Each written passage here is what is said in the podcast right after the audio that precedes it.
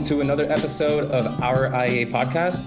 I am your co-host Kevin Dagger and current president of IEA, and with me I have my co-host Quen. How's it going, everyone? Thanks for tuning in again. Quen, it's been a minute since I spoke to you. How's step studying?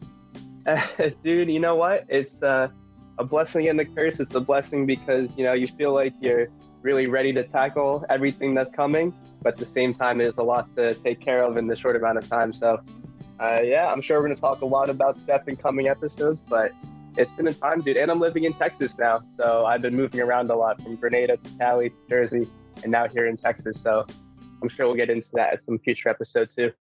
That's awesome. And then you brought Ralph with us too. Ralph, you're also studying for STEP? Yeah, um, Quen's currently living with me up in Texas. Um, we've been trying to survive the cold out here. It's been uh it's been very very awful the cold. I'm not used to it yet. He's gonna tell me you guys are eating mac and cheese boxes every night. Hello um, Fresh, actually. Yeah. Yeah, we made also, a fire meal yesterday. I also thought about the other day texting Quen like, "Hey man, don't forget to eat your PB and J sandwiches in the middle of steps. So I also have with me Anthony. Anthony's on the e-board with me with IA this term as well. How's it going, everybody? Uh, Anthony Lenza here. I'm your Grand Marshal for IEA. Uh, just doing term five. So pretty excited for this episode. We have a very special guest, kind of uh, the catcher in the rye, if you will, right? You're going to have him in term one right from the get-go, and then you're going to end with him in term five. So it uh, it's full circle. Very, very wholesome content today. Oh yeah, oh yeah. And term five, just as a quick little update, Anthony and I are currently doing term five. Um, it's a it's a little intimidating of a of a term, but we're, we're kind of getting the hang of it. Uh, we're looking to getting right into the step studying pretty soon. We took a nice little break over winter break. It was cold, but it was nice, and we're just ready to get back into it. And what better way to start term five than bringing on one of our special guests? We really look forward to having him on, the one and only Dr. Leonardo Dasso. I can let you introduce yourself. Uh, good morning, everybody. Thank you for the invitation. Thank you for having me on in this uh, podcast. I'm Dr. Leo Dasso, uh, professor of pharmacology at the Department of Pharmacology, Microbiology, and Immunology. And so, you know, you will know me in term one, term four, and term five, as as Kevin said. Yeah, welcome, welcome. Thank you for coming on. Thank you for taking the time to sit with us and chat too. I really appreciate that. No, it's a pleasure. It's really a pleasure. Thank you very much. Yeah.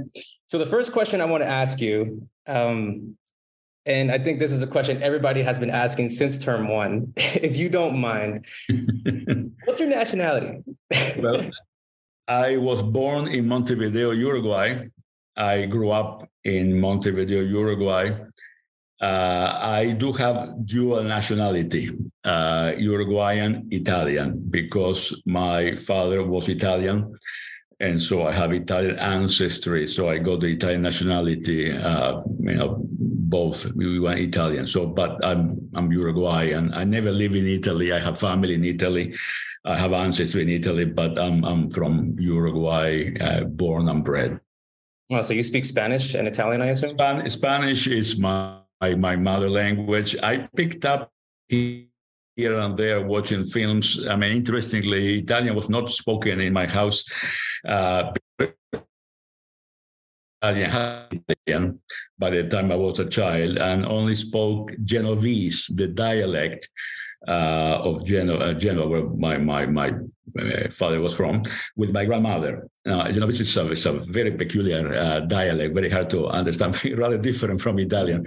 So I, I, I, learned Italian, you know, reading books. They were Italian books, watching films, and and so on, and uh, and so I can get by uh, in, in Italian, but but I'm not I'm, I'm not fluent. Have you had any good peaks on the island yet? I have actually. Uh, I I think Antonio's Pizza is uh, is pretty decent, and uh, and there is this uh, pizza place in Marion.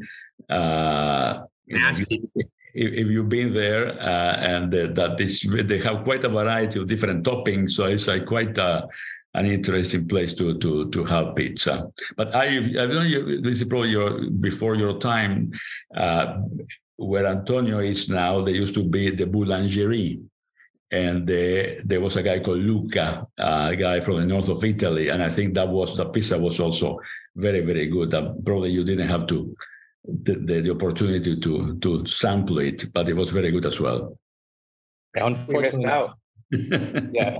Yeah, the food, the food here can be a little rough. So as, as an Italian myself, I, I'm like borderline anorexic. But thank God we have Antonio's and Nat's Pizza. It definitely gets me by.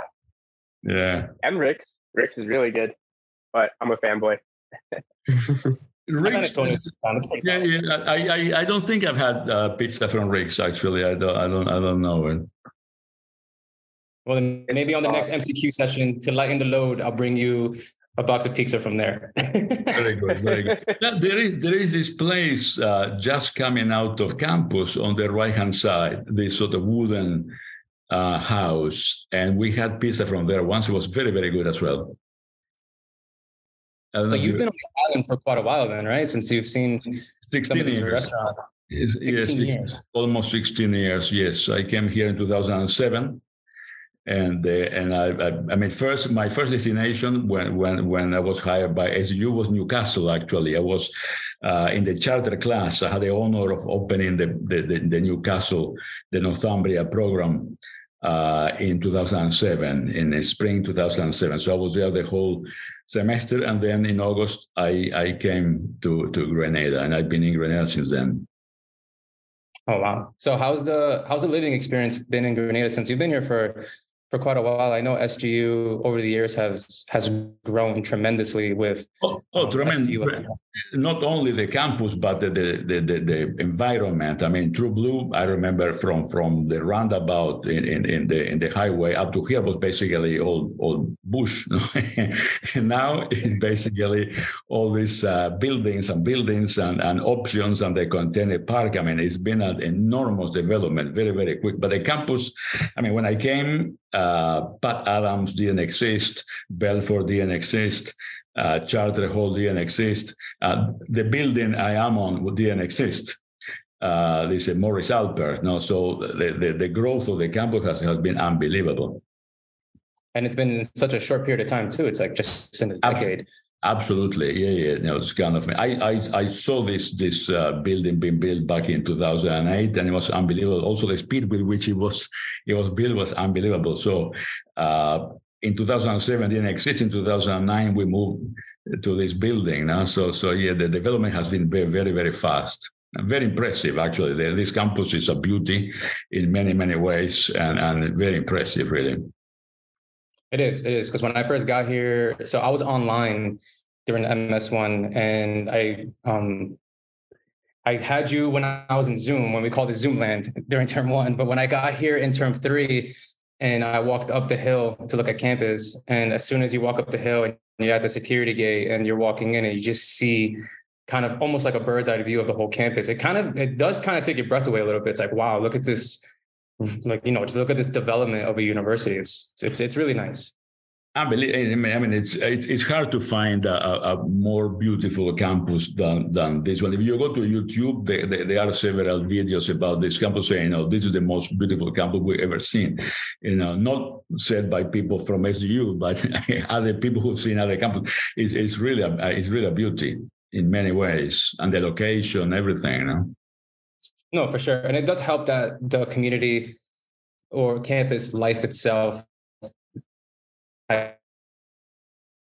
campus is really big, but it's nice that it keeps the community itself nice and tight so that students get the opportunity to meet one another and collaborate and you know share the stress of school together whereas a lot of my friends who go to the medical schools in the US um, their medical schools are within cities, and sometimes the medical schools are really dispersed. So you have the Office of Admissions two miles away. You have the lecture halls, you know, somewhere super far. So you don't really have the opportunity to collaborate or network with students or professors for that matter.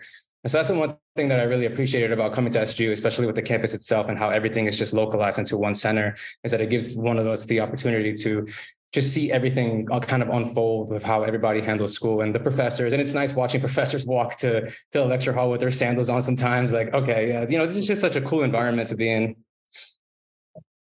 Absolutely. Do you have a favorite place of campus, Dr. Dasso? Maybe like a favorite view or maybe like a favorite area that you like to relax? Well, I think that uh, no doubt the view from Belfort ground floor Uh, oh yeah, is, is magnificent. Now, when, when they started, not not sorry, not not Belfort, um, Modica. Sorry, Modica, Modica. I said Modica. Yeah. Uh, the, the, ground floor of Modica. Uh, when they were started uh, to starting to build that building, I thought, oh my God, they're gonna block the, the view, but they did it in a great way. They left the, the ground floor open and they build you know first floor second floor so you can sit down and, and that view of, of the sea is fantastic. Now you can see the sunset from there.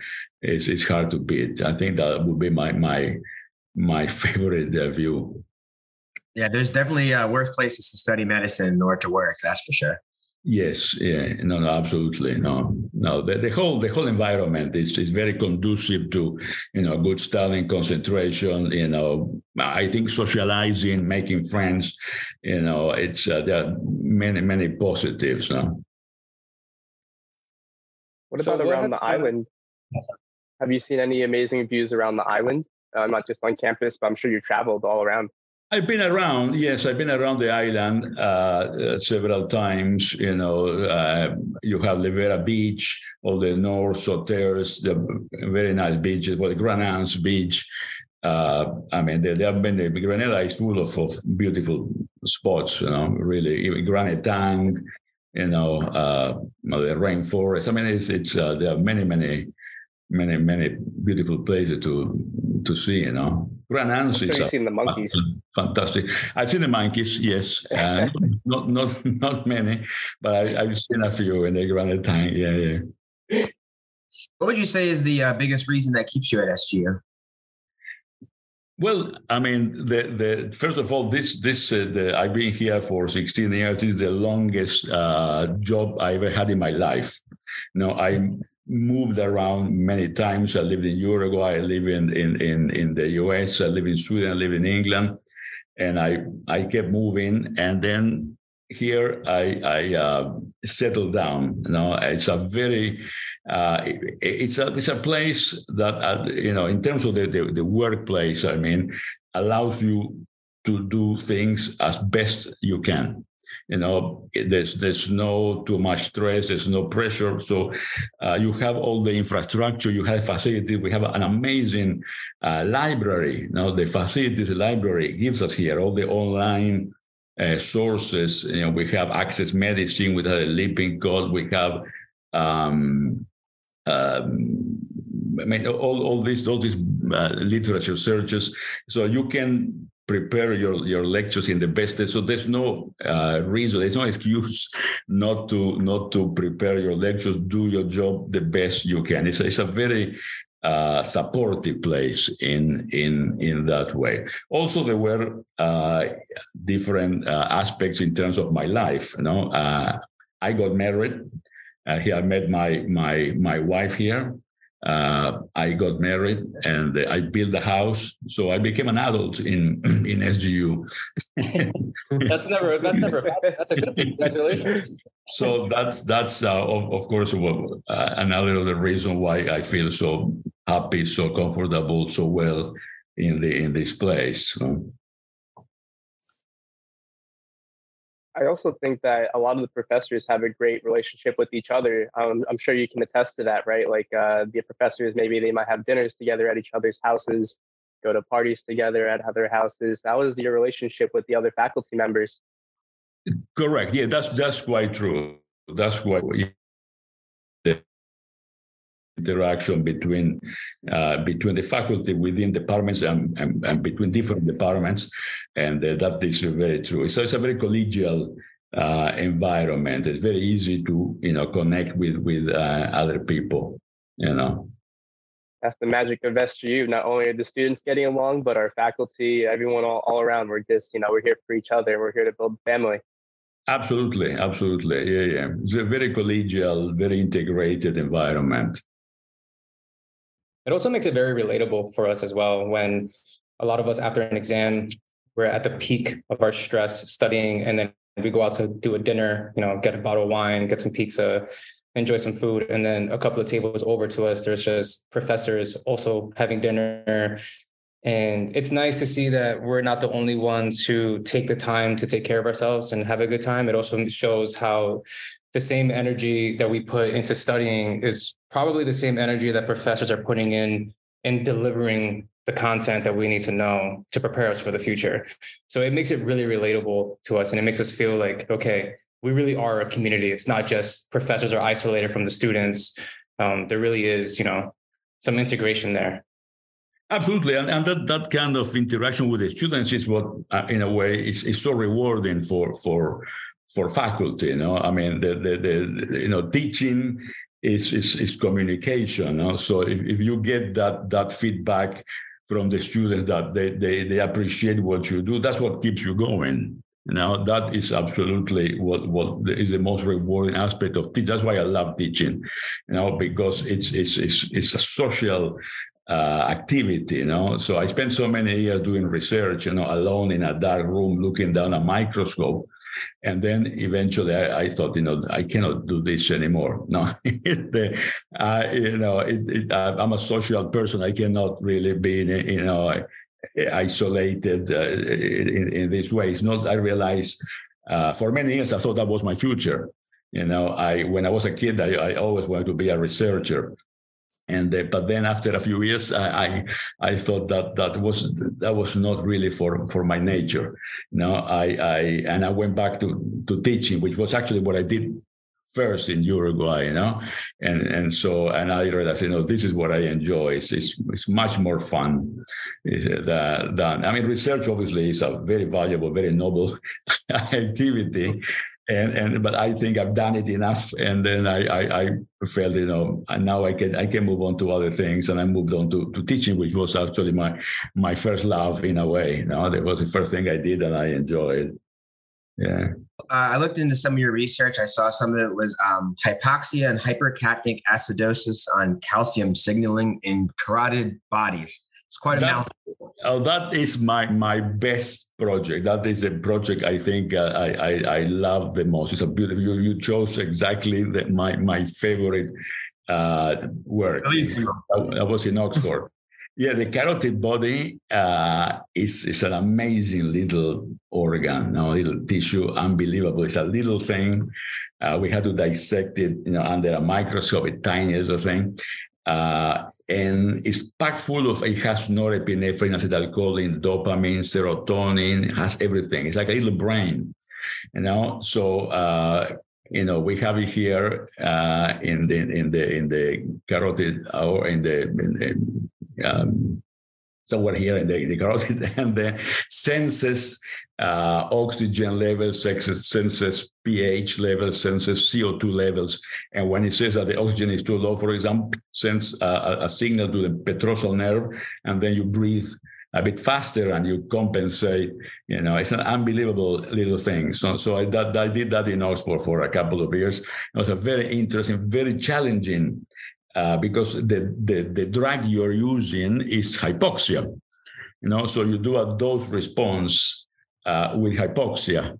No, so so total anoxia is like the plateau, is the maximal excitation of the thing, and then you start adding a bit more and more oxygen, and then the the the, the organ responds less and less. You know, this is fascinating and it's very difficult because we are surrounded by air no? So you have all the tubing you know you you kind of you, you have the flow of the buffer on the chamber and and uh, how do you stop the air from coming in? So we we will have a tank of argon and uh, blowing a little bit of argon on top of the chamber. So argon is heavier than air so it forms like air blocks the air from coming in. Very sophisticated. It was really a very, very interesting, very challenging in terms of the design of the experiments type of project. I really enjoy very much. It's a very nice, very nice uh, paper that we got out of, out of that. Yeah, that's like some serious engineering skills too, though, yeah. right? Yeah, like we we, we had we had a, a, chamber that didn't work very well, and then I found a paper uh, a German paper. Now, and the Germans are very good at designing, you know, little kind of tools and stuff. So I send them uh, an email, and they very generously send me all the the, the plans of the chamber. No? And so we we replicated that that chamber. It was like a funnel uh, where we put the the carotid body cells, uh, individual cells at the bottom, and then we had the argon on the top, and and it, it worked beautifully. We were um, very grateful for for that German group that very kindly sent us the, all the plans. Did you send them a thank you letter? Yeah, of course, of course. I mean, that's the thing Okay. about research. People are very generous. Uh, you know, there, there's no sense of competition. No? So you're asking somebody, "Hi, I cannot, I cannot get these results. You know, can you tell me, give me some advice?" People are very generous. You know, and that's the beauty of the of the of the research community. You know, in general, you know, the idea that you're collaborating, uh, not competing. You know? So if you ask people for help, they will always give give you help. I feel like I'm I inspired guess to enter time- academia. Sorry.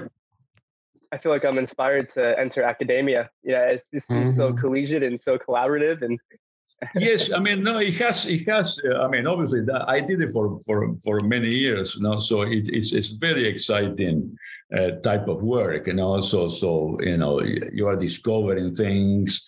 Uh, you know, it's a, it's a very very interesting thing, you know. And and so and I remember this uh, many many experiences like this of collaboration. I remember my my first experience was in Sweden and uh, you know it was my first experience in doing research you know i was completely a newbie and uh, and i couldn't make uh, something work. And so i saw that the- i found these people in, in i was in stockholm. These people were in copenhagen had done something similar. So i wrote to the to the guy. This was before email before you know faxes we were faxing things no?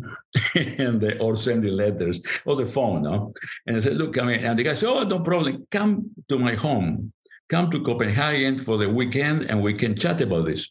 Oh And wow. the, gen- the gentleman invited me, so I took the train to Copenhagen. I spent a weekend with him and his family, you know, and and and we discussed the thing. I went back to Stockholm. I made the thing work, you know. So that shows you how, how you know nice the, the whole thing and, and rewarding the whole thing is. Huh?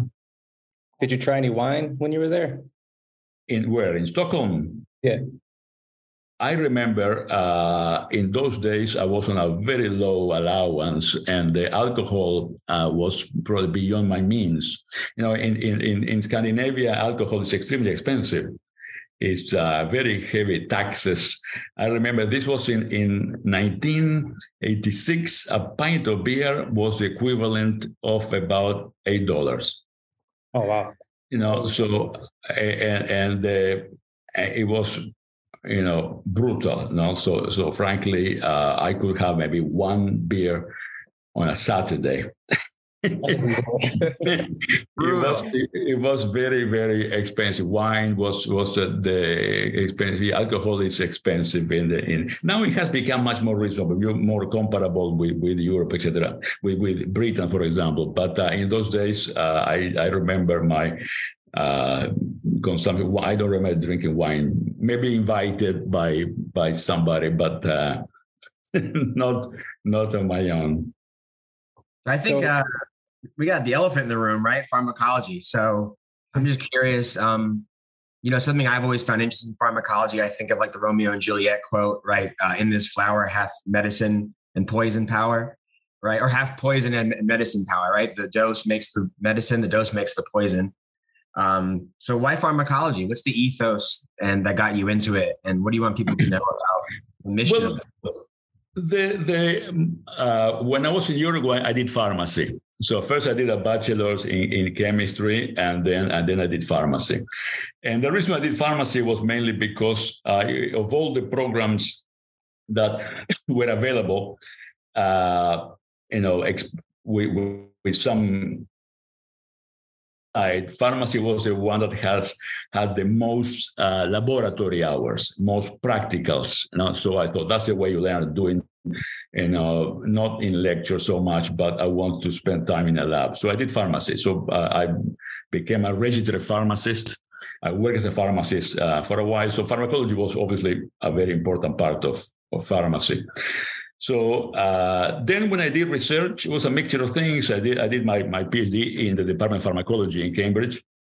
Uh, then I did, did this this uh, postdoc in in in Oxford in the car- carotid body was in the Department of Physiology, and then I did another postdoc in Massachusetts in the UM- UMass Medical School, also the Department of Physiology. But you know, things are you know you use drugs to you know uh, produce uh, to evoke responses in, in in cells and things. So pharmacology is always always there. So i always I always like uh, pharmacology. But uh, i mean i thought my my first affiliation in uruguay was at the department of biochemistry. Now so i started teaching biochemistry. Uh, then uh, you know when i quit um, when i quit um, uh, research, I started teaching. I, th- I was teaching in, in an offshore medical school in England, biochemistry and pharmacology. You? And when they hired me uh, here to to uh, SGU, my first destination in Newcastle was to teach biochemistry. Now, because you said Newcastle has a first year doesn't have pharmacology, so I, I, I always like to combine things. But pharmacology, I think, is, is so important for medicine because I mean, uh, unless you you you are a pathologist or, or a surgeon, all you're going to, to to to be doing the rest of your life is prescribe drugs mainly. No, so you have to diagnose and then you prescribe some pharmacotherapy. No, so pharmacology is is is really fundamental for clinical practice. No? So, how are you able to learn all of these drugs? Because, like, I'm still having trouble learning like some of these cancer drugs and um, immunosuppressant drugs and yes it's it's so it's overwhelming you know there's no doubt mm. that it's overwhelming but i've been doing it for many years so once you've done it i mean in 30 years time you're going to say ah it's very easy it's the name it's the drug name the thing is uh, i mean it's a bit of brute force no and and so you just need to go over the things over and over. And uh, and I mean, all all the, all the, the, the studies show that the way to learn is to study and retrieve. No, so that's why it's so important to have a study group.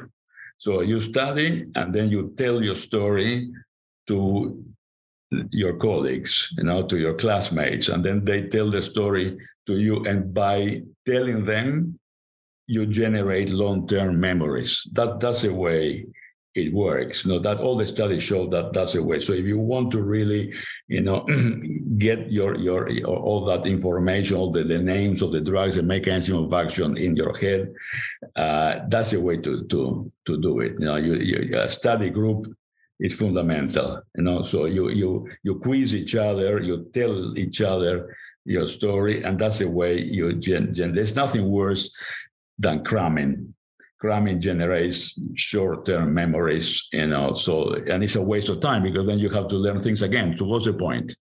You know. So make sure that that when you study things, you you will re- retain them. No. So so. Uh, you know, you study cardiovascular physiology, you don't want to, when you get to the fourth term, have forgotten it no, uh, because then you have to study it again. No, so what's the point? So it's a waste of time. So, so the way to retain is to retrieve. No? And, and and there's many many studies showing that. Well, it's funny. Uh, it is funny you mentioned studies. So I looked into more of your research here, and I saw that you studied um, the effects of closed note small groups. So I apologize if anyone gets offended out there in SGU land or gets worried. But um, in term four and term five, you can't use your laptops, your iPads, your notes for the pharmacology groups. That might scare some people. But um, I will say that I think that was a, a, great decision. I don't know if you made that decision or you just were looking into the efficacy of it. But, yes. Um, yes, no, we we were we were I, I can see with a lot of pride uh, that we were the pioneers in in the school and uh, and in, in doing that about 10 years ago. Um, the thing is, you know, at the time I was chair of the department, and we were involved in, in advising. There was not this advice, the, the advising. So advising was was done by by faculty, mainly by senior faculty. So uh, basically, we were responsible for interviewing all the students who did badly in the exams. Now, and that gave us a, a, a, huge amount of information about, you know, why people do badly. You know, so people will come and will say, you know, uh, uh, you do practice questions, you do this, you do that. You find the small groups useful, and because I, am a big believer in the small group. The small groups, I think, is you know, this case-based discussions is where people learn. No, it's active learning, interactive learning. People would say, well, yeah, you know, uh, um, the day before I write the, the answer to the questions, then during the session, I, I read them. And then the next day, I forget them. And then there were people more honest. I say, oh, I have the answer from last year. And so I just read them off my screen and I don't have to learn anything. Ah, so that's very sad. No? So we are really wasting uh, a, fantastic tool like small group discussion and, and, and not making it productive. No? So I said, I need to ban any reference materials during the uh, um, small group discussion. I remember that I, I ran that through the tutors at the time, and they say, "Oh no, it's going to be very dangerous. The students are not going to be prepared." Well, if you don't come, that that you're going to force them, no. Anyway, so we started it uh, when I announced it. In those days, we each each each discipline had you know we were separated. There was no integration. It was pharmacology, it was micro, etc. In the orientation uh, lecture, the first lecture said, you know, this is what we do. Everybody said, oh, no, uh, no, my God, what's going to be terrible? And then very quickly, people said, well, this is very good. This is it forces me to learn, no? Anyway, so I did two surveys, uh, which are in, the, in that paper, uh, separated by one year. And the results were very positive. No, like uh, the vast majority of the students said, "This is fantastic. This is making me learn instead of just regurgitating or reading something from a piece of paper." And and, and so I thought that that was that was a, a, a big progress, you know, in in in the quality of how the small group discussions were conducted. Now, because you know, instead of people reading from a piece of paper, also we ban uh, papers to take notes because some people obsessively take notes instead of just chatting. No, then we caved in a bit and gave people a card, but so it's a limited space. No, so because this is to, to, to discuss, it's not to read, it's not to write, it's to discuss, it's a conversation. So they make it, let's make it into a productive conversation. No, and so that's how people learn by you know you tell me this. I mean, I learn a lot by teaching you know, teaching is the best way to learn. You know, so you read something, then then you you you you have a lecture, and then by by repeating it yourself, you learn it. You learn along with the students, no? And the students sometimes come with a question and say, I don't have that answer, but tomorrow I get back to you. So I Google it. Uh, thank God for Google. And I find the answer and I Medscape or up to date or whatever. And I learn things thanks to the, the, the, very smart questions from the students. And that's what happens also in the small group. You know, a student comes with a smart question, the people say, oh, what would be the answer? And so on. And the facilitator, which is a, a, tough job, the job of facilitator, is supposed to create that dynamic, you know, and uh, and and make people interact and and and and, and tell their story. You know, so it's, it's, if, if you cannot explain something, you don't know it. Now, many people say, "Oh, you know, I know this, but I cannot explain." If you don't, if you don't know how to explain it, you're lying to yourself. You you don't know it.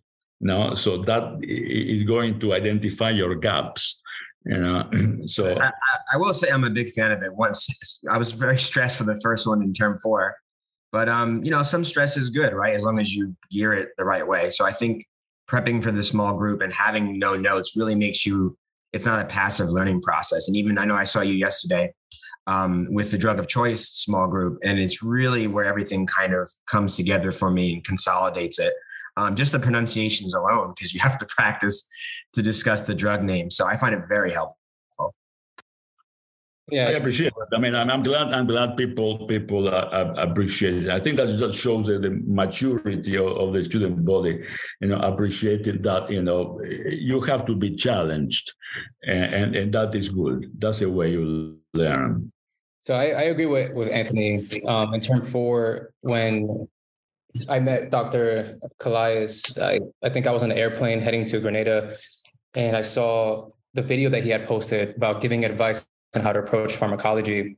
And I watched the whole thing and it kind of gave me motivation to level up my approach on how I learn medicine, at least, because medicine is a different vocabulary. It's not um, something that you could read once and understand it completely. Like you said, you have to have those conversations.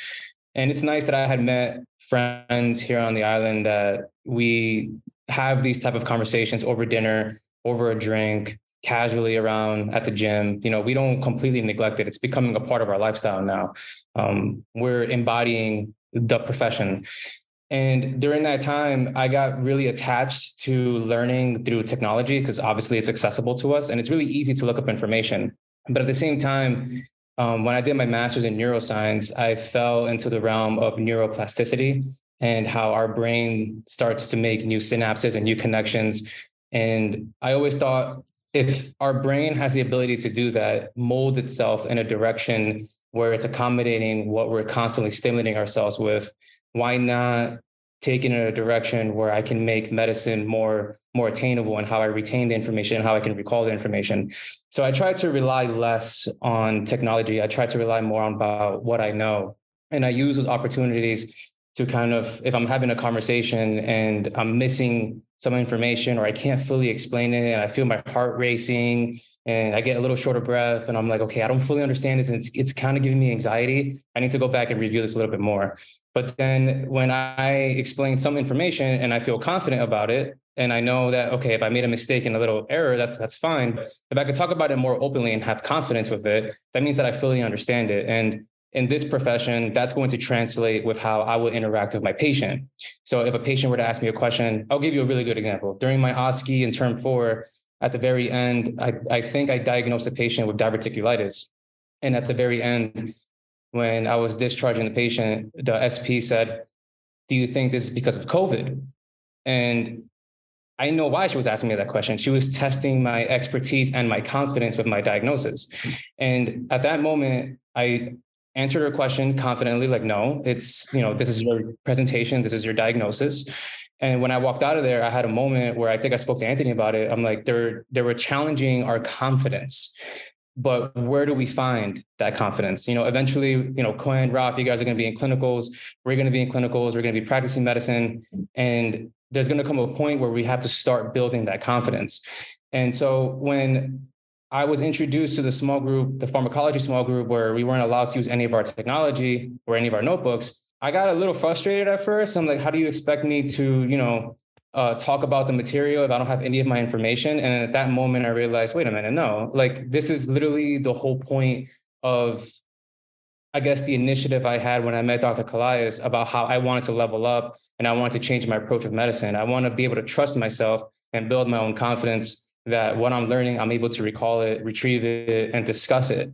Things Are really vital in that you're right. If you're not prepared for the small group, um, not only does it make you feel less confident around your peers, but it makes you less confident with yourself as an individual. And in this profession, I think we should use those to our advantage to start not only forcing ourselves to recall the information, but I think also really importantly, build that confidence of knowing what you know and knowing that you don't know what you don't know. Um, and it's great that it transitioned over into term five, especially moving now into like step studying and clinical years, because um, if you tr- like, so well, I treat it serious, but I think if if students were to treat the small group where we can't come in with anything really serious, not only would it benefit them in strengthening their skills as a student to be able to pass the SGU exams, pass the boards, but it also like paradoxically builds their confidence for clinical years. And I think that's the hidden key and that's the hidden message and what these small groups are really for. Um, so yeah, I, I, think I encourage anybody who's listening to this, when you enter term four and you walk into a small group and they tell you no electronics, don't freak out. Um, it's just something that I think it, it, will benefit you in the long run. You know, so we I, I really appreciate that you that, that, you do that. You know, As, especially on the days where I'm not prepared because I'll be honest. You know, I'm human. Uh, I do my best to stay on top of my material. I, I, I do my best to study every day, but there's days where I fall behind, and I gotta have I have to take that L and just walk in there and say, you know what, I'm gonna let Jesus take the wheel because I don't know what's going on in this small group. Absolutely. I mean, the, the thing is, it's the beauty. I mean, I used to facilitate uh, groups uh, many years ago, and there's nothing worse uh, than when students are not prepared because it's, it's, it's, it's, like getting blood from, from a stone. No? So it's boring for everybody. Nobody's saying anything. Well, if people are prepared and they have their own dynamic, uh, then the facilitator can just sit back and let them do. That's that's the best you can you can really hope for in a in a in a small group discussion when the students don't need you don't need a facilitator. And when they are well prepared and discuss and enthusiastic and they show passion for for the topic, uh, that is you say, well, this group is fantastic. This is working the way it should it should work. You know? And and uh, that that's the most important thing. That's the way a small group should should uh, should work. Sometimes when I go to conference and and, and you know about education and, and medical education, you discuss with people you know, how you do this. How many people do TBL and so on. It's a bit different. But some people tell me, for example, get rid of the questions. Now, for example, say give them the clinical case, but don't put the guiding questions. Let them come up with the questions and come up with the answers. The people tell me, don't give them the case in advance, give them the case on the moment, and then poof, see what they can do. I've been thinking about all these these alternatives. Now they're a bit obviously more challenging. I think that if they work, could be interesting. But we have so far we have not piloted them. What would you think about about these alternatives? Oh man, um. I was shaking in my boots just thinking about it. I think it'd be a good idea from from my perspective. You know, I I want to be challenged. I love a challenge, and if I think in the real world, and I don't know if my opinion is biased because I have quite a bit of clinical experience when I was an undergrad. Um, but I worked in the emergency department for about four years and I did night shifts. I did the 7 p.m. to 7 a.m. And you never knew what was coming through those doors. And I remember there were times where I'd sit there at like two or three o'clock in the morning uh, maybe two or three patients in the ER, you know, low acuity stuff, just like a sore throat, abdominal pain that kept them up from from sleeping. And then out of out of nowhere, boom, five gunshot wounds, bleeding from the neck. And it's like you you weren't prepared for that. We were just sitting there. Some of us were on our phones, you know, drinking a little cup of coffee, watching a YouTube video, and then all of a sudden you're on your feet. You got to get ready to go. There's a patient coming in bleeding out.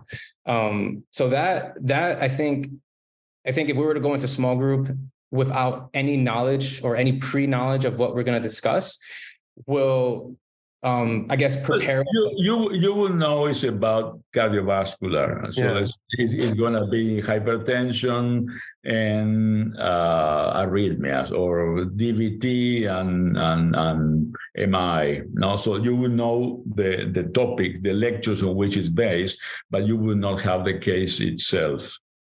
Man, which will make it interesting. It make it really. Or you, or you will have the case, so so like a bit of a hybrid, have the case, but not the guiding questions. So we have the case in advance, for example, but you don't know what we're going to ask you. You know, something like that, something in in between to sort of like because I mean, in a way, in a we are you up you the case, so you can prepare them in advance. So we are not you're not really being challenged so much. No? So you're being challenged to basically remember uh, the answers to those questions that you prepare in advance. But in a way, uh, you it, it's all more or less uh, scripted. You know. But, in, so, but when we're in clinicals and a patient comes in, no one's going to give us the questions we have to ask the patient. We have to start making up those questions ourselves. That's what I'm saying. So, so uh, how would you feel if we did that in in in the preclinic, as you know, in the in the in the fourth and fifth term with the small groups? How would you feel? I, I, I think it might be helpful. I know that um, my pharmacology class during my master's was extremely passive. Um, yes, it did help me hear a little bit, especially with your le- lectures, but not not so much because again, it was just so passive. Um, and I know our microbiome small groups are kind of like that, where they give us the case, but we don't have like the lab findings, the physical examination. And um, I think it would be cool to kind of incorporate almost like what I would call like a, a, medical escape room, right? It's like the escape rooms back home where you're solving puzzles and stuff, where you kind of go in with a you know a tabla rasa, right? You have a blank canvas. Um, you're forced to kind of review the material at large before the small group. Um, I think it would be helpful. And I think a big thing that too many students put too much undue stress on them with the small group where it's not a graded assignment. It's not supposed to be, you know, it's not the exam. It's not for points in that way. And I think that people put too much stress on themselves where it's, you're supposed to go there to learn. You're not supposed to know everything. Um, and like Kevin said, some days you're just off and you go in there and you don't remember certain things but man do you remember it after you're embarrassed because you don't know it or somebody just says something so it's a dynamic process so i think maybe trying it once in a while. Maybe not every small group, but every other one you go in where you don't know anything. It might be interesting. And I think Yeah. this is something where you really test what you know. I remember earlier in this episode, you talked about you learned a lot from teaching. And I think a lot of it too is you learn a lot when you don't expect what you're getting, Teach back method. Yeah. the teach back method. Yeah. And I think what this will do for a lot of students is if you were to go into a small group and truly not expect anything at all, well, then you're on your feet. As Kevin was saying, you got to think on your toes and you're actually being challenged to really recall any information that might be required of you for this situation. So the true testament of what do you know is, well, what do you know when you don't even know what's coming? And I think that's exactly what this small group would do. Yeah, and also being able to ask the right questions. You know, so like last term we had an MCQ session. I think it was you, Dr. Dasso, who wrote the question. Oh no, it wasn't you. Um, but there was a professor who wrote a question where he gave us a vignette, and I immediately recognized that this vignette was a board style question, and the vignette gave us no key for what the exam writer was actually trying to get us to answer. He gave us no key. He just gave us a vignette, a presentation. Everything was all over the place. And then the question was, which medication is contraindicated? And in this whole vignette, my friend and I were able to recognize that the blood pressure was extremely elevated. So when I read the vignette, I'm like, well, the one thing that I could recognize that's off is that the blood pressure is really, really high. So if you're asking me which drug is contraindicated, and the drugs were all over the place. There was a beta blocker. There was, I think there was a cancer drug on there too. There was just a bunch of random drugs that weren't from the same class. And I was like, okay, well, maybe it's the propranolol. I don't know. And so, you know, I guess a, a small group like that would also like train us students to also think, or I guess force us to ask the right questions when the time comes. Because you never really, we never really know what's going to come in. If we get a patient that comes in at three o'clock in the morning, what's what's the first thing you're going to ask? There, are- there are a couple of issues. I mean, I think uh, the, the the when I used to teach, I mean, I always prefer in a way teaching biochemistry than pharmacology. Don't tell anybody, no. But biochemistry, biochemistry is a story. Everything is linked. You can start with glycolysis, and you end up with Krebs cycle and so on. Everything is a, you. It's it's not information you need to remember. It's things you have to understand. Once you know, you know, it's it's it's a whole narrative, very interconnected. Well, pharmacology is more like a telephone book. It's a, a list of informations no? And, and and so you know it or you don't know it. That's the thing. So for example you have a, a, a clinical case a vignette uh, in physiology or pathophysiology. There's a lot of conceptual stuff behind it. And so there's a lot uh, if you have a small group discussion on pathophysiology or physiology, it, it, it's, it's very conceptual. There's concept, principles, you know, and there's how to discuss. In pharmacology, that's a drug of choice. Why is it? It is drug of choice. There's no discussion. No, so so that I can say this condition and the drug of choice is an ACE inhibitor. Why is it not a beta blocker? Because it's an ACE inhibitor. You know, there's not a lot that we can discuss. Okay, let's discuss why it's not a beta blocker. All the all the epidemiological studies show the ACE inhibitor were better. It's the end of the story. So there's not a lot of conceptual stuff. You know, so that's a limitation of pharmacology in terms of what it contributes to, to, to the charm, let's say the allure of a small group discussion. You know, that's a drug of choice. Boom. What's the mechanism? This is it. Why? Why it is? You know. So there's not not a lot to discuss. So that removes a bit of the. You know, we, people say, "Oh, let's do a flip classroom. Let's do this uh, PBL." There's not a lot to discuss. You know. So you know, the question is, what, what do we give to this patient? We give this that that end of the end of the story. So there, there's not a lot a lot of conceptual aspect to to discuss. That's a problem with pharmacology. You see, you know that that uh, that it limits the the, the fun of a case based uh, learning or TBL or PBL what it is because it's just a fact. You know, Like, uh, you're Well, trying to physio- physiology is, is my, you, you can discuss, you know, okay, you know, the channels and this, why is it happening? There there are much more concepts in, in, in the narrative, no? And, and so that's why pharmacology is a bit more dry in that way. You know, So- sometimes it can be a little easier because I feel like uh, I left your lecture yesterday, you know, and I was like, okay, only fluconazole works. Basically, that's the that's it. Thankfully, that's that's the end all. Antiparasitics is albendazole, no? yeah, yeah. I, I mean, the, the, the, there is a concept behind mechanism of action, etc., the clinical aspects, but but uh, at the end of the day, boom, that's what you give the patient, no? That that's it, you know so so uh, it's it's not now the thing is it's uh, it's interesting to to for example we talk about mechanism of action or adverse effects it's interesting to to to to, to speculate i remember you know i i when i was a student the, the the, the system was very passive you know so basically it was very memoristic no and so uh, we had oral exams, you know, about one hour or each oral exam where three people would grill you on, on something, know.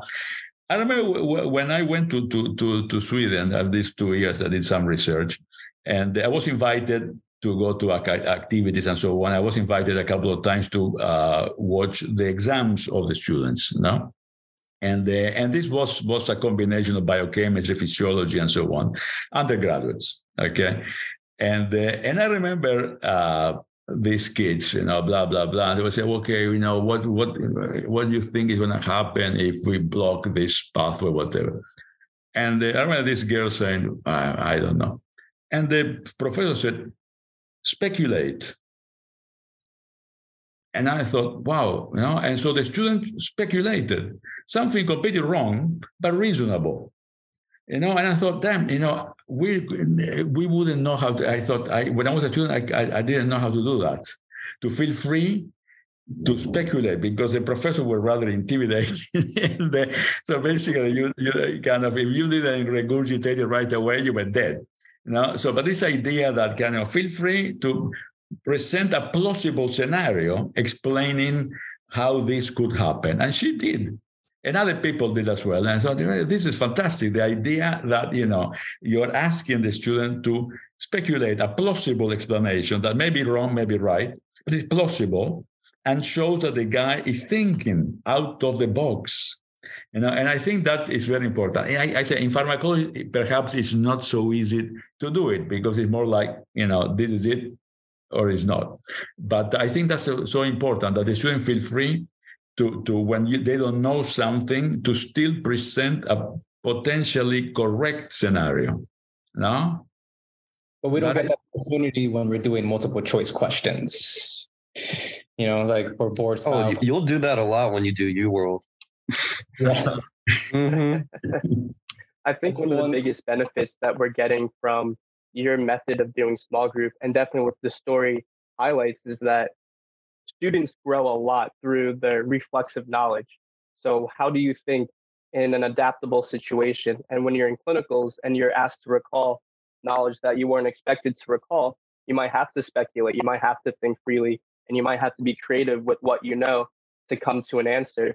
And another benefit that this might prove is I mean, we keep bringing up the you learn through teaching and you learn through these various methods, but a method of studying that a lot of students practice is writing their own questions or using the answers and thinking backwards.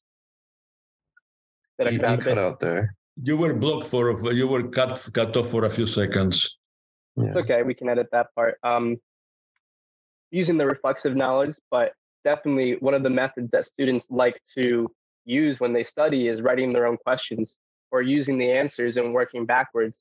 So in a way, you know, being malleable with how you approach material and being creative and being able to you know take different aspects of what you know to arrive at a conclusion i think that just enhances your critical thinking and on the clerkships when you're forced to be reflexive with your knowledge that's a really important skill to have absolutely i, mean the, see, predicting questions is very very important so when, when you're studying and you're reading something you should be thinking what questions can come out of this paragraph? What can they ask me about this? You know, and you think about it, pharmacology questions are very predictable. You have a vignette where somebody comes with certain certain symptoms, and they say, "What's the drug of choice for this condition?" One. Or what's the mechanism of action of the drug for this condition? Or third, what adverse effects you would expect uh, if, if, we give this drug. Or, you know, a drug is given, the guy comes three months later with adverse effects. What drug was given? or you know the person is pregnant, asthmatic, you know, diabetic, what drug is contraindicated. They're very, it's a very limited number of possibilities. So when you're studying pharmacology, you know, you can predict very easily, okay, they, they may ask me, what's the mechanism of action, adverse effect. So, so I think it's a very productive way to study, to continually be thinking, what can these people ask me about this? And I'll predict the question. That's a very important tool. Yeah. You know, something I would probably tell term ones I think is really important too is um, you got to really hit signal transduction and the autonomics so so hard in the beginning because people think it's fundamental. I only have to mm-hmm. remember it very long, but um, it's so helpful with pharma, pharmacokinetics and pharmacology questions because you know you have cholinergics, you have muscarinics, anti-muscarinics, where if you know something can only go up or go down, and you know, yeah, it's tissue specific, but um, I think I was doing one of your questions yesterday, and it was something about uh, Parkinson's patient, and they were having um, worse effects. They were having worse Parkinson's, and I didn't remember the drugs really in the in the answer choices, but there was only one that was that was an anti-dopamine drug, and it was the metoclopramide for the diabetic gastroparesis.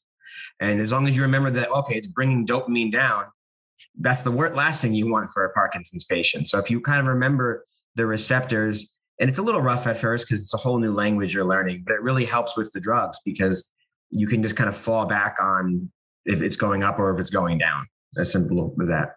My my my phd was was in signal transduction and uh, it's a topic that I, I, I love but i taught uh, in different schools including this one signal transduction i would say for a period of maybe 15 years you know? And uh, and i always introduce that lecture saying this is the most important lecture you're going to have in your life.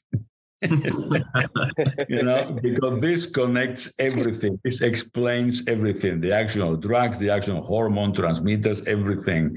You know this is the most important lecture. Cell signaling you know cyclin ip3 receptor g protein. This is is the is, is a super high yield topic huh? And in term one, when we were introduced to pharmacology for FTM2, I believe, I think that's really the whole the goal in that pharmacology in term one, right? Kind of just understand signal transduction from a pharmacological perspective. Correct. That, that was the the, the the the way I put together those those topics. That that topic actually that that module uh, was an initiative uh, from the previous dean of basic sciences, Dr. Pensick, back in 2000. So the, the first time it was given in 2009, if I remember correctly. And the, and the idea, basically, the way he put it to us was that people are scared of pharmacology. We need to induct them slowly, like give them a, a mini dose before. And uh, what can we do? And so we came up with this little module with uh, basic principles and autonomics that we we put in the in, in year one, you know, as a bit of a introduction, so that when they would get the full dose, uh, in the second year they would be they would not be so so traumatized apparently. Uh, so that i think the, seeing how you know the, the, the general action of drugs how drugs act on receptors and so on that's a fundament that's a key uh, information that we want to give the students. You know? So how drugs act, they don't act in a vacuum. You need to they, they need to bind to something uh, to to to act, and then a little bit of adrenergic and cholinergics just to kind of like also to link with physiology that is running at, at the same time. No. And then how? That, sorry, you can go ahead. Uh, I have a question that's a little anecdotal, but um, before we jump topics, I mean, Kevin, do you have something to comment for Dr. Dasso? Mine's going to be a complete turn left before we go forward.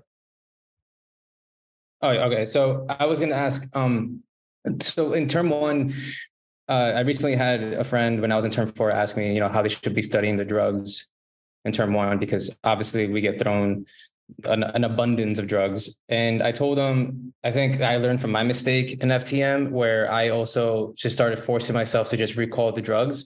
But I think I realized in term four that Dr. Dasso's message, SGU's message during that time, it's foundations to medicine for a reason. You're building the foundation to understand the stuff that's going to come later on that I'm seeing now. And understanding the signal transduction pathways, I can't tell you how many times now when I do board questions, I, how I get answers correct just by understanding basic physiology from from signal transduction. I might not know the name of the drug, or I might not recognize what the drug is, but a lot of times the board questions will give you enough information to reason it out and having that basic knowledge of understanding how transmitters works how signals work can actually help you with answering a lot of these questions and um, i see that i see how that benefits now in term four and in, in well sorry now in term five and how it helped me out through term four so i'm just curious now um, moving from basic sciences into clinical years when we go into the hospital we do rotations and stuff you know is there a different approach that you've seen students take when they're in clinical years and how they study pharmacology. Because I think as doctors, the one thing that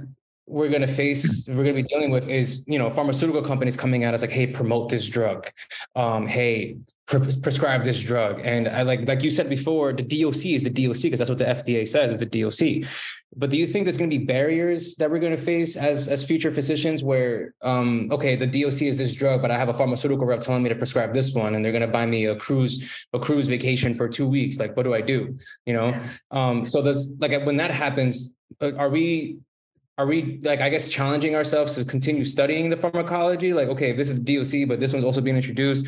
Like do you think pharmacology is that one subject in our career that we're going to be constantly constantly having to be on our toes with? Or is it like would it be pathology you know or biochemistry? You know i'm not too sure but it, it just seems like like if you had to give us advice moving on to clinical years and i guess eventually into our profession you know what would be the holy grail advice for pharma how we approach pharmacology knowing the perspective that we may be getting it from? If i can interject real quickly before and just give my little comment onto that uh, and going into clinical year something that i've been paying attention to and i don't know if i'm predicting the answer here but adverse effects and contraindications have been at the top of my mind with every single drug that i've been uh, kind of studying for step one because at first I always thought, oh, okay, what's the drug of choice? But adverse effects and contraindications have been like my my highlight for every single thing I've studied. So I just wanted to put that little piece in because I, I we're talking about the pharmaceutical companies, but for the drug itself too. I mean, I think that, that I mean, I have I'm ignorant about clinical years. You know, I have no involvement in the in the clinical year programs and so on. So I'm just restricted to these two years here in in Grenada. But one thing I can say is that we are very fortunate to live in a world where the, the amount of reliable, reputable, serious information is huge. You know, you have up to date, you have medical letter, you have prescribers letter, you have access medicine. Uh, you know, there's no shortage of reliable sources. So, so if somebody, you know, the, the, the rep of, of any company comes and tells you, you know, uh, this is better than a drug of choice, and we're going to buy you a cruise down down the Caribbean. I mean, blah, blah, blah, that's corruption, first of all. But but uh, you don't need to believe anybody because at, at, at, at, your fingertips you have the right information in two seconds. You know, you go, what's a drug of choice? you know, you know, RX list uh, has the labels of all the FDA uh, medications. Uh, Medscape, you know, some are free, some you pay. I mean, but but uh, you want to see what the drug of choice for thing. You you type uh, guideline for DVT, and they say this is what you give. You know, it takes you two seconds. You know, so so that you don't need to do any guesswork or even open a book. You know, uh, you know that that's what i'm saying. So you are here or or in in, in africa europe wherever everybody has access to the same reputable reliable serious uh, information that you can trust. And it will tell you you know current guideline 2023 say that the drug of choice for for diabetes is this for asthma is this for dvt is this for mi is this this is what you do. You know so so we are, i think we are very fortunate uh, that we live in a world where the sources of information are, are, are abundant and there are many, many reliable ones. So in the clinical years, you know, whenever you don't have any problem, you you know where to resort. You know, Google. get us as Yeah. get us as, as, Wikipedia. as up to date. But prescriber's letter, for example, the letter is uh, I don't know if you're familiar. We are subscribed to it. It's fantastic. You know, so it's it's it's a it's a, a website dedicated directly to uh, prescribers. So it says you know you know it summarizes basically the the guidelines and so on. So it's it's it's extremely useful, and you have many like this. You gotta love technology, man. Because that's the one thing that I've always seen, even residents do. When I was in the hospital, uh, sometimes residents will think about a drug they have to give a patient, and then they'll forget the contraindications. And again, we're human; that's okay. But being able to watch them access certain platforms to get the information that they need, but then also having the background knowledge of why it's a contraindication, obviously, is why we're the doctors. Doesn't, but you know, it just it makes it nice. It makes it it gives us, I guess, a sense of security that there are information out there that we can easily access when the time comes to make the correct choice, at least. Exactly. So, so, so. I mean, for me, for example, as, as a PhD, as a non-medical practitioner, you know, as an educator, all this information is is fantastic. Not just just to put together a lecture. You know, I have you know 25 different sources. Dynamed, for example, Dynamed is, is just basically a summary in the form of bullet points of all the current guidelines. I mean, there's so much uh, in, in available. You know, and I said, you know, our library is, is, is fantastic in the number of, of sources it, it provides. I mean, you know, when you are in the clinical field, you you're not going to be out in a vacuum. You're going to be again connected uh, to all these these sorts of information. No, so there's there's nothing to to worry about. No, the information is there. We're very So that- fortunate to be studying Yeah. medicine at this time. Sorry. We're very fortunate to be studying medicine in this current era of technology. Oh, yeah. Absolutely, absolutely. But I mean, when I, I mean, I, I come from molecular pharmacology. When I started teaching, you know, 20, 22 years ago, uh, pharmacology for for medical students, uh, I came from a, a, said very molecular, non-clinical. I had to learn a lot of clinical pharmacology, you know, and the fact that you know. Uh, the, the computers existed and the and websites like Medscape, uh, Merck Manual in those days was very popular, it still is, and so on. Uh, existed was was fantastic. So I, I learned as as I went along. You know, sometimes student would ask me a question uh, about something, some disease. I said, "I'm sorry, you know, get back to you tomorrow." And I will look it up and say, "Okay, this is what what what it is." No, so the, the first thing is to recognize your ignorance. So you ne- never never tell tell a, a, a fancy story about you know. So I don't know about this. I'll look it up, and also you know I I, I became a, a clinical pharmacologist uh, very fast thanks to to the abundance of these sources of information. Huh? Speaking of um, you know modern medicine and modern uh, modern pharmacology, uh, when you think about you know recent innovations in pharmacology, is there something that sticks out to you that you consider the most important as far as um, its effect on patient outcomes? Well, let me tell you one thing. I mean, I still have the book on which I studied pharmacology in ni- ni- 1981. Okay, it's a Goodman and Gilman, like I don't know, like 2,000 pages.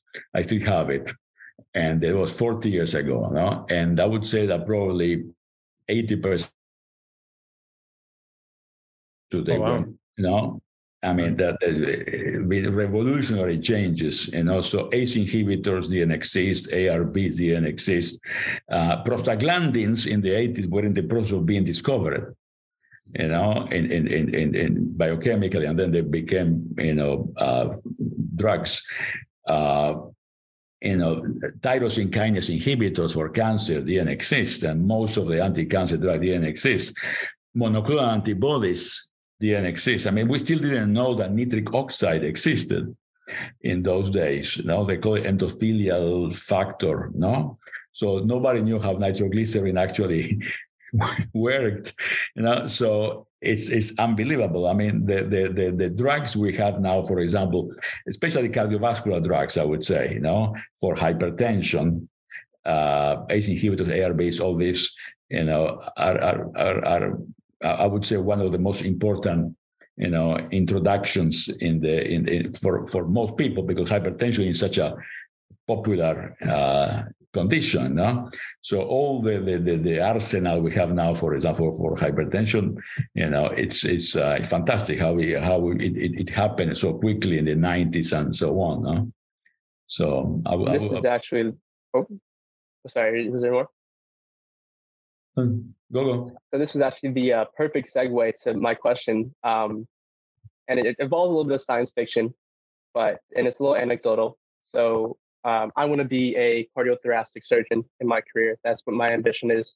And recently, I went to a conference in San Diego. It was STS 2023, and I had a conversation with Dr. James McPherson, who is a private practice uh, practitioner in New Jersey. And he talked to me about how the field is dying because, and this is something that I appreciate of pharmacology, but the power of pharmacology to, to treat advanced disease. Uh, and that because of the developments of cardiovascular drugs, uh, things like advanced cardiovascular disease that leads to heart surgery uh, has been decreasing more and more, you know, as these drugs are becoming more developed. So now, using your science fiction hat, do you have a prediction as to where pharmacology is going? And do you think this is true that our drugs are so advanced that our careers are unfortunately becoming obsolete? I, am very bad at predicting the future, frankly. Uh, not, I don't have much of an imagination in that respect. I mean, you see uh, a proliferation of monoclonal antibodies, no? And uh, but uh, I mean, the, the, the thing people have to recognize is that drugs don't cure anything. Basically, they just uh, give you relief of your symptoms. No, and, and so if you can have, uh, you know, maybe a, a, a, surgical solution, that probably is going to be more permanent than having to have a drug every, all the time. I mean, I, I think that that uh, the drugs continue to do what they do, but they are just symptomatic treatments. No, so so I I I mean science fiction i mean we could think of like genetic therapy that will actually cure people no so you stop being asthmatic you stop being diabetic or you stop having parkinson or or alzheimer's no that, that would be i think that the, the, the super fantasy uh, the, most desirable that we, we, we, we, we can imagine. You know? There was some sort of therapy that actually cured things and not just uh, manage the, the, the signs and symptoms. You know? So that, that, you know, there are some approaches uh, currently, you know, but that would be, you know, particularly for for neurological degenerative uh, disorder like Parkinson, for example. No, uh, my father died with Parkinson. One of the most horrific uh, things to see somebody deteriorate with, with, with Parkinson disease. You know, people have Huntington, people have Alzheimer. This kind of uh, degenerative dis- disorders. If there was some sort of way of like you know arresting the, the disease, that would that would be uh, fantastic. This is not a prediction; it's a, a wish, you know, in a way. You know, yeah of course. I mean, uh, the best way to really look at it is I wish that these drugs are so advanced that we are able to cure advanced and terminally ill diseases. And, you know, as unfortunate as it would be to lose uh, clientele, I, am for the better of humanity. I, I would want these drugs to be advanced enough that we wouldn't have to go to something like cardiovascular surgery and invasive procedures. Exactly. Yeah, so I just wanted to add a little something to what you guys were discussing. It's it's something that I've also thought about too when we study these drugs. So sometimes I think to myself, why does it have to be a hundred drugs for one disease? And sometimes I start to think like maybe there's you know monetary greed in there. Like let's just make a drug that has a different MOA, but that's the same thing for the patient.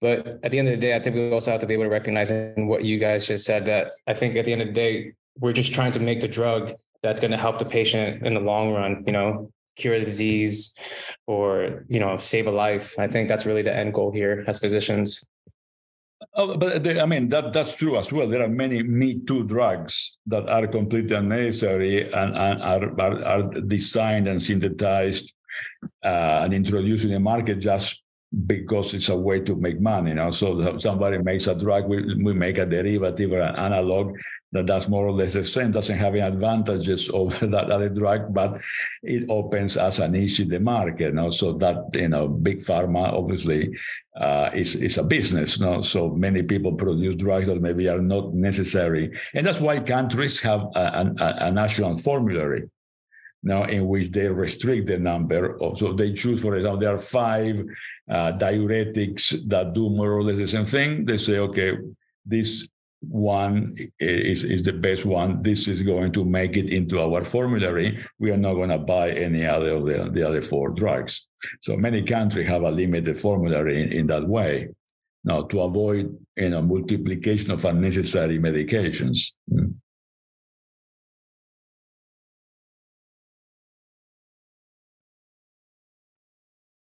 Okay, so I think that's going to be a good way to wrap up the episode um, Dr. Dasso. This was a great conversation. Um, I really enjoyed it. Thank you so much.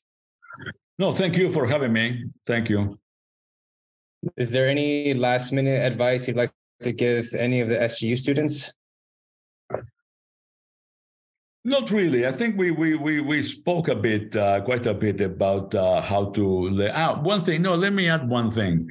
Yes, uh, I believe, now, in the same way that the, the small group discussions are, are a fundamental tool for learning, I think that, you know, and I said that a study group is uh, the best way to, to study, you know, so you quiz each other. I always recommend students to use the answer handouts of the small groups you know, the, the, the, answer that we post after the small group session.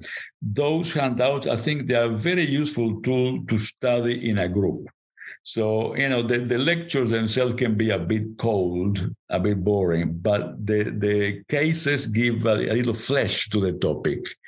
You know, so you grab the, the, the handout and then you use it to quiz each other because it has everything there. You have the case, diagnosis, drug of choice, potential adverse effects. So I think it's a very good way to study in a group, you know, and quiz each other by using the case and the questions, the, the guiding questions that we put in the for for the cases. So I would re- recommend uh, people to you know make use of those handouts as as a tool for studying.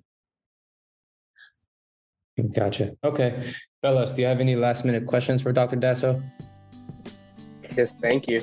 This was an amazing, insightful, and, and very perspective episode on, on a on a very fundamental component of our careers. And what better way to do that but with the man himself, Dr. Dasso. Thank you very much. And yeah. Have a great day. Yeah, thank you so much for coming on. This is going to be a wrap on this episode with Dr. Dasso. Thank you for listening, and we look forward to recording another one for you guys.